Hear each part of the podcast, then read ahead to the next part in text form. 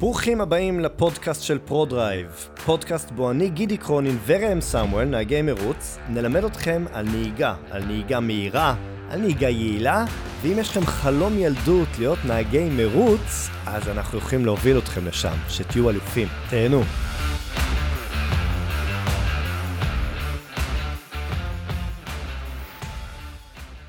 אז באחד הפרקים הבאים, אני הולך לראיין מקצוען אמיתי, בתחום כיווני הרכב.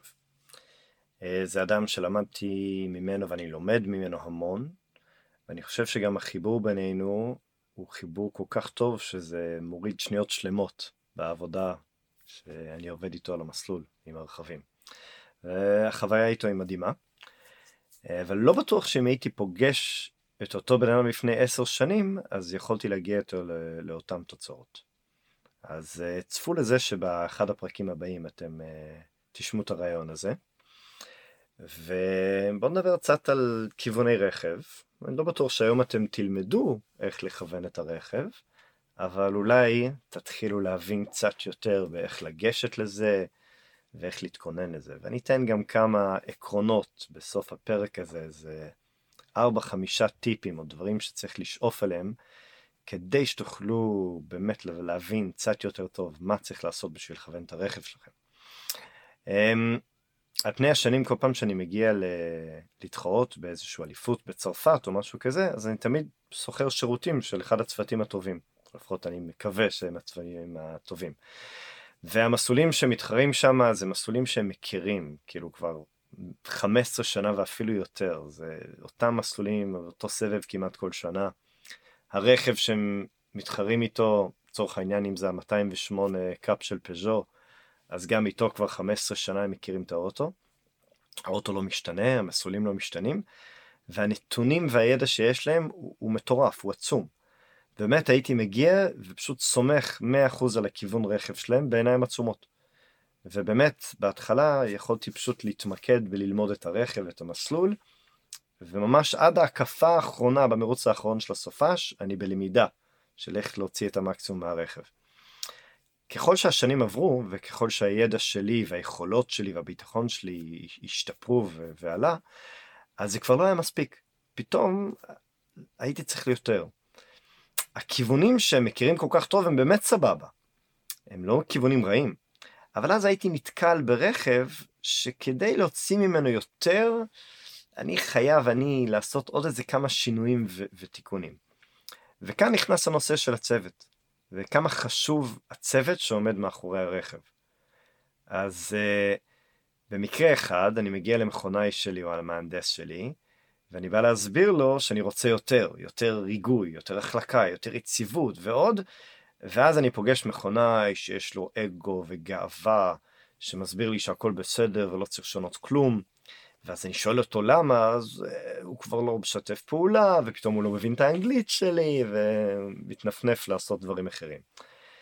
וכשאני פוגש מכונאי כזה, או מהנדס שהוא לא קשוב אליי, שהוא לא מקשיב לי, ולא מוכן לשבת איתי ולדון באופציות הקיימות, אז אני מבין שאיתו אני כנראה בעתיד כבר לא יעבוד יותר.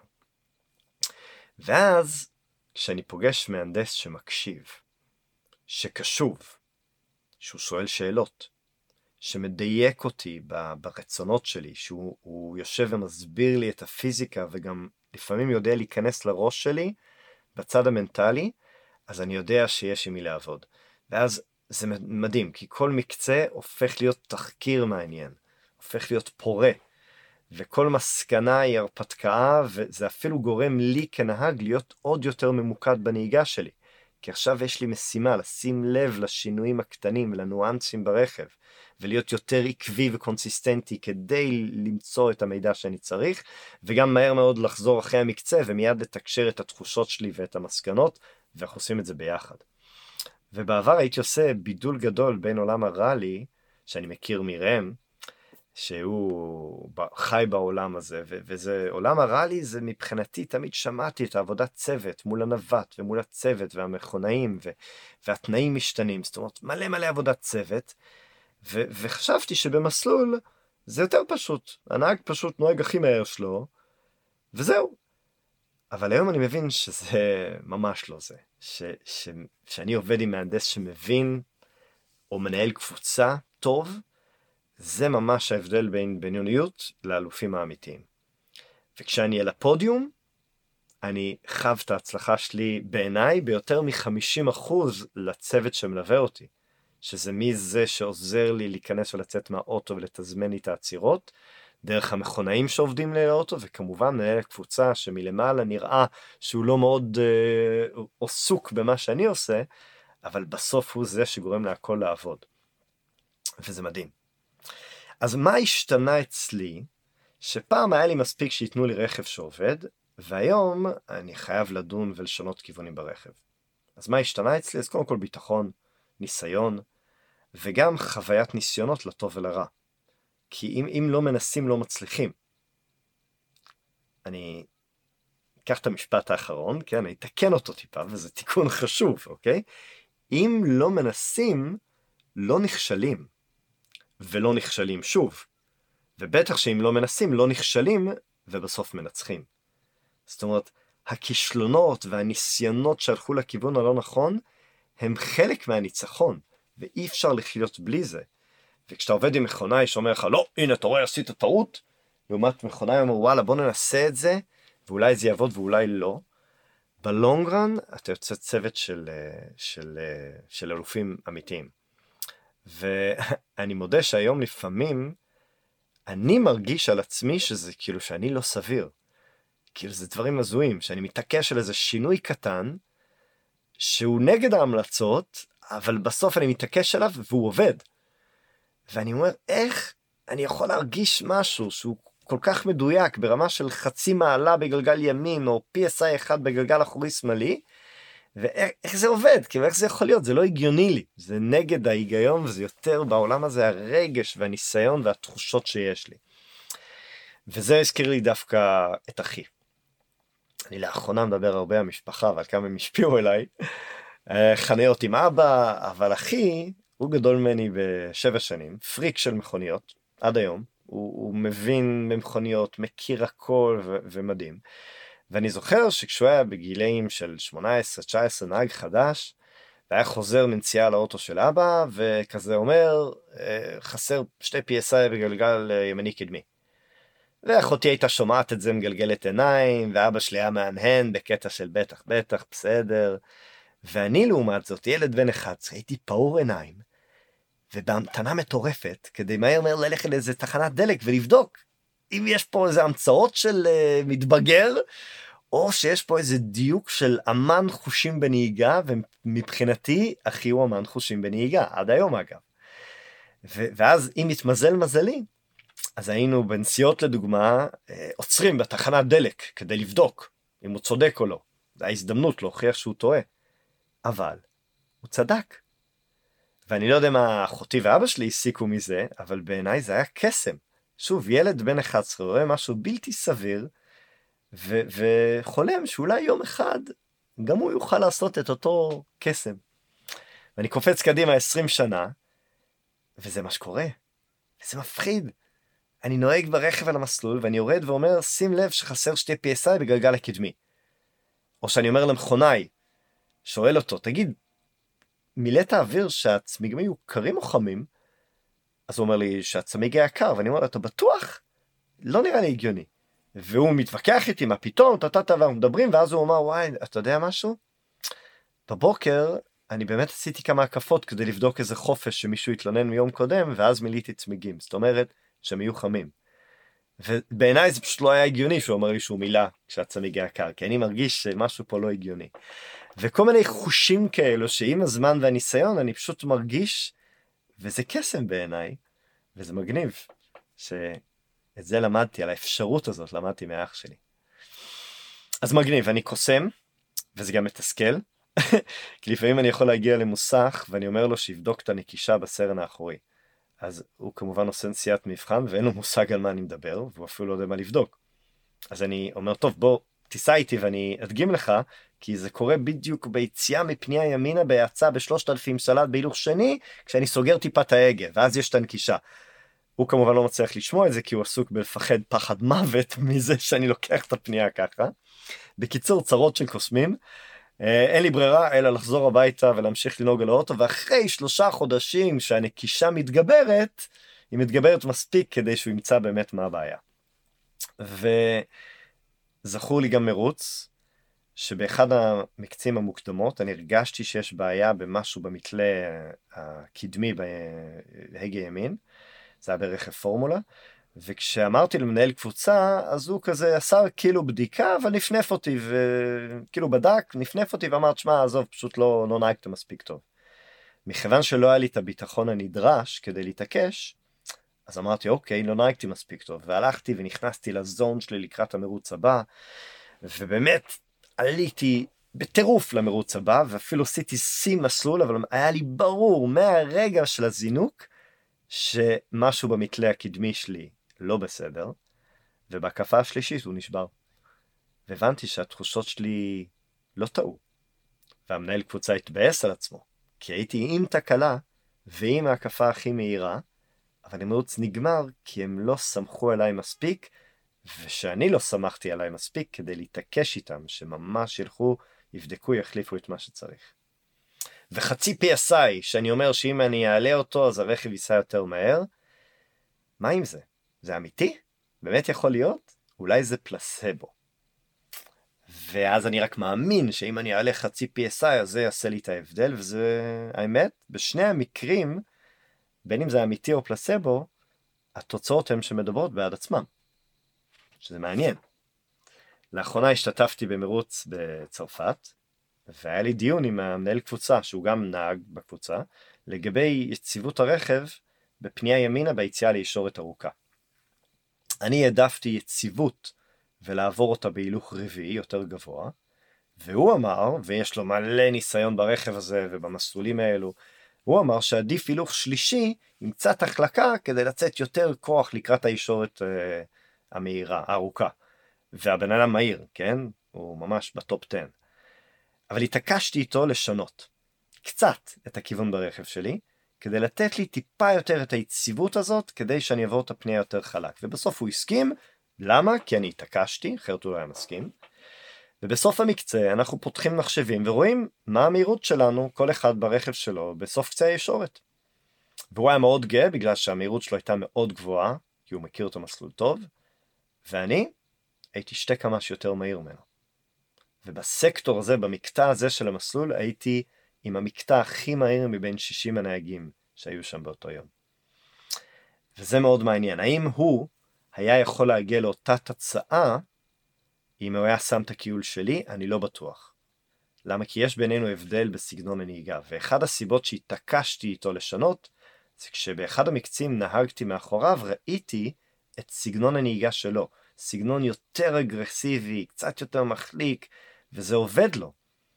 אבל אני אוהב, שיש לי תנאי אחיזה טובים, להיות קצת יותר חלק, ולהחליק קצת פחות. וההתעקשות שלי עשה הבדל של שתי קמ"ש בסוף ישורת, וסקטור הכי מהיר. ומן הסתם שיש הבדל בין לכוון רכב לתנאים שנוצרו עכשיו, לבין משהו שהוא יציב. אוקיי? אני זוכר מרוץ זמן מטרה בפצאל, שניצחתי בזכות שינויים שעשיתי ברכב ממש חמש דקות לפני העלייה למקצה. מה שקרה שהיום התחיל עם תנאים מעולים ונקי, והמקצה האחרון קרה אחרי סופת חול שעברה על המסלול, וכל התנאים הידרדרו, והכל היה הרבה יותר חלק, וראיתי שאם האוטו יציב, פשוט אני לא אצליח לנהוג מהר. אז עשיתי שינויים כדי שהאוטו יהיה יותר מחליק, יותר נזרק, יותר ממש רלי סטייל ומחליק, וזה אומר שכדי לנסוע יותר מהר בתנאים גרועים, אני חייב לשנות את הסגנון נהיגה שלי ואת הכיוון רכב למשהו אחר. וזה עבד לי. ואני חושב שהייתי בין היחידים שהצלחתי להוריד זמנים, כשהתנאים הפכו להיות יותר גרועים, ואת המרוץ הזה ניצחתי. לעומת זאת, אם יש לי מסלול שיש אחיזה טובה, אבל אני מכיר את הרכב, אני מכיר את המסלול, אז אני לאט לאט כל מקצה מכוון טיפה, משפר כל פעם משהו אחר, כדי להגיע לזמנים האופטימליים, וכמובן שזה גם לא פשוט, כי התנאים תמיד משתנים. חום האספלט, חום האוויר, חום הצמיגים ועוד. אז מהנדס טוב או מכונאי טוב, הוא יקשיב לך. הוא ידון איתך, והוא יקבל החלטה ביחד איתך על איזה כיוון לקחת. וכמובן שזה חייב להיות הדדי. אתה כנהג חייב להיות קשוב אליו, וממש לראות מה הוא מסביר. כי לפעמים זה נראה שיש פתרון קל של כיוון הרכב, אבל אז אתה מגלה שאין קשר לכיוון, שפשוט אתה כנהג עוד לא מספיק מהיר, ועוד לא מספיק יציב וקבוע בזמנים, ובנהיגה כדי ששינוי יעשה בהכרח טוב. ומהנדסים לפעמים רואים את זה, הם אומרים, טוב, אפשר לעשות שינוי, אבל הזמנים שלך לא מספיק יציבים, אתה לא בונה מספיק טוב, אתה לא בונה מספיק מאוחר, אתה חוזר לגז חזק מדי, זאת אומרת, הם יראו כל מיני דברים שבעצם אומרים לך, בוא תייצב את הנהיגה שלך לפני שנבוא ונעשה שינויים של לאו דווקא עשו איזשהו משהו מהותי. ואני אני חושב שנהגים לפעמים הולכים מהר מדי לפתרונות הקלים, לפני שהם מבינים שהם צריכים לשפר את הנהיגה שלהם. הייתה לכם דוגמה אחת מהרד, שהיא אולי לא כל כך, זאת אומרת, זה לא לכוון את האוטו, אבל זה, זה נותן את ההמחשה. תוואי הבית שלנו בערד, הזמן הקפה מהיר על ה-מאתיים ושמונה רייסינג קאפ, נע בין חמישים ושש ל-חמישים ושמונה שניות לחבר'ה המהירים. ומי שעושה את הזמנים האלו, סביר להניח שהוא משתמש גם בהילוך שני, בין פעמיים לשלוש בהקפה. נהג שלומד את המסלול, הוא עושה זמנים יותר איטיים, הוא יכול לעשות דקה ושלוש שניות. וכשהוא מגיע לדקה ושלוש שניות, דקה שתי שניות, הוא רוצה להתחיל להשתמש בהילוך שני. ו- וכך הוא ישפר את הזמנים. וכשאני מאמן מישהו, אני יוצר אותם, ואני אומר, פופ, פופ, פופ, רגע, אל תיגעו בשני. כי לעשות דקה אפס נקודה שלוש או דקה אפס נקודה שתיים, זה לא המקסימום שאתם יכולים לעשות עם הרכב כמו שהוא. זה אומר שאתם עוד לא יודעים מספיק טוב לבלום, אתם לא מכניסים את הברקס מספיק טוב לפנייה, אתם לא יודעים עדיין איך לעבוד נכון עם ההגה, ואם עכשיו תתחילו להרבב את הילוך שני, אולי תגיעו לדקה. אבל ל-חמישים ושמונה שניות אתם בחיים לא תגיעו, כי בעצם התחלתם להתאמן על טעויות, ולא על איך לנהוג יותר מהר. ולאחרוב אני עוצר אותם ואני אומר, תקשיבו, אם אתם מקשיבים אליי וסומכים אליי, אתם צריכים לרדת מדקה, בלי להשתמש בהילוך שני. ותתמקדו בללמוד את הבלימה, ואת השליטה בבלימה, ואת עבודת הגה, והזנת כוח, רק כשאתם בהילוך שלישי. ורק אחרי שאתה יורד מדקה, בהילוך שלישי, אפילו עם צמיגי אימון אגב, אפשר לרדת מדקה, ב...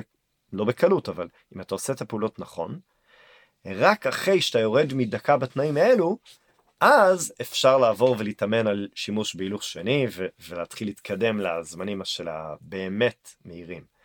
וזה קצת ככה בכל הכיוונים של הרכב, עד שאתה לא כנהג, לא מצליח לייצר זמנים טובים, מהירים ויציבים, זה כמעט לא רלוונטי לבקש שינויים בכיוון הרכב. אז מה כן אפשר לעשות? והנה, אתן לכם כמה טיפים ש- של לשים אותם בראש, ואם אתם בשלב שבו אתם רוצים להתחיל לכוון וללמוד ו- ולעשות שינויים ברכב, אז אני חושב שכמה טיפים האלו יעשו לכם עבודה טובה. דבר ראשון, זה איסוף מידע. דיברתי עם זה בעבר על הנושא של לחצי אוויר בצמיגים.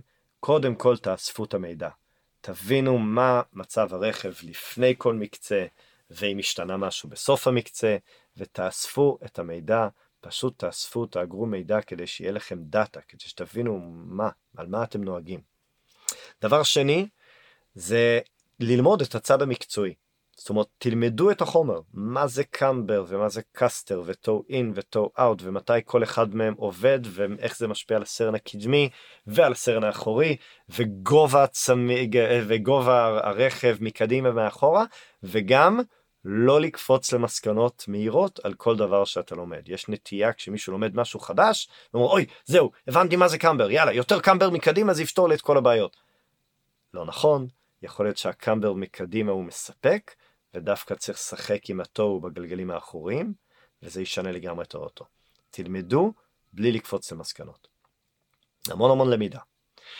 דבר שלישי, כשאתם מתחילים לעבוד על כיוונים, תעבדו רק על אלמנט אחד כל פעם. אל תשנו כל מקצה משהו אחר, כי אחרת אתם פשוט לא תדעו איך זה משפיע.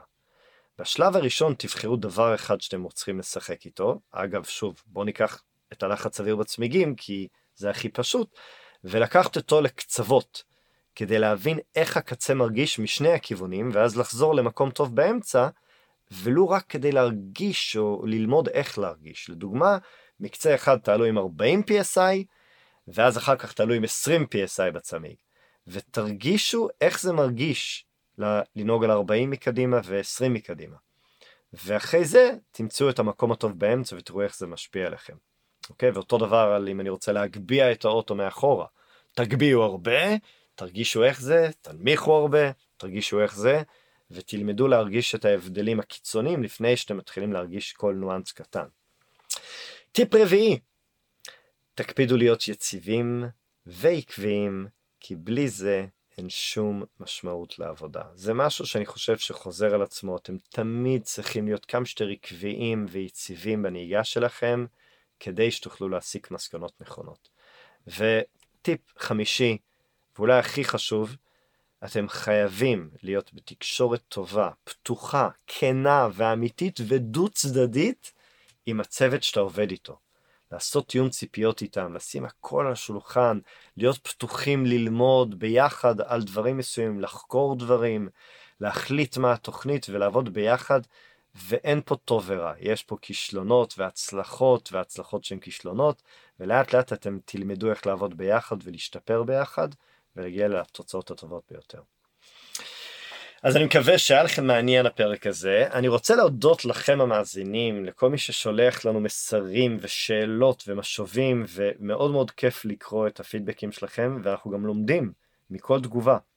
גם הפרק הזה והפרקים שיבואו הם תוצאה משאלות שלכם על כיוונים ועל עבודת מכונאי, ו- וכל דבר שאתם רושמים אנחנו לוקחים לתשומת ליבנו, נותנים לכם תוכן מעניין וכיף, ואני מאוד מקווה לראות אתכם במסלול. למי שלא יודע, אנחנו כל הזמן בעשייה. כל שלושה שבועות יש לנו הרצאה פרונטנית שאני או ראם מעבירים, זה קורה במרכז הארץ, ואפשר להירשם ולבוא עם חברים, כדי לפגוש אותנו, כדי לשמוע אותנו, לשאול את השאלות וללמוד על עולם נהיגת המרוצים. אנחנו מספרים על סיפורי המרוצים שלנו, ומדברים על איך להיכנס למרוצים, ומדברים על תכנים שהם יכולים להציל לכם את החיים, ואיך להשתפר בכלל בכל דבר בחיים.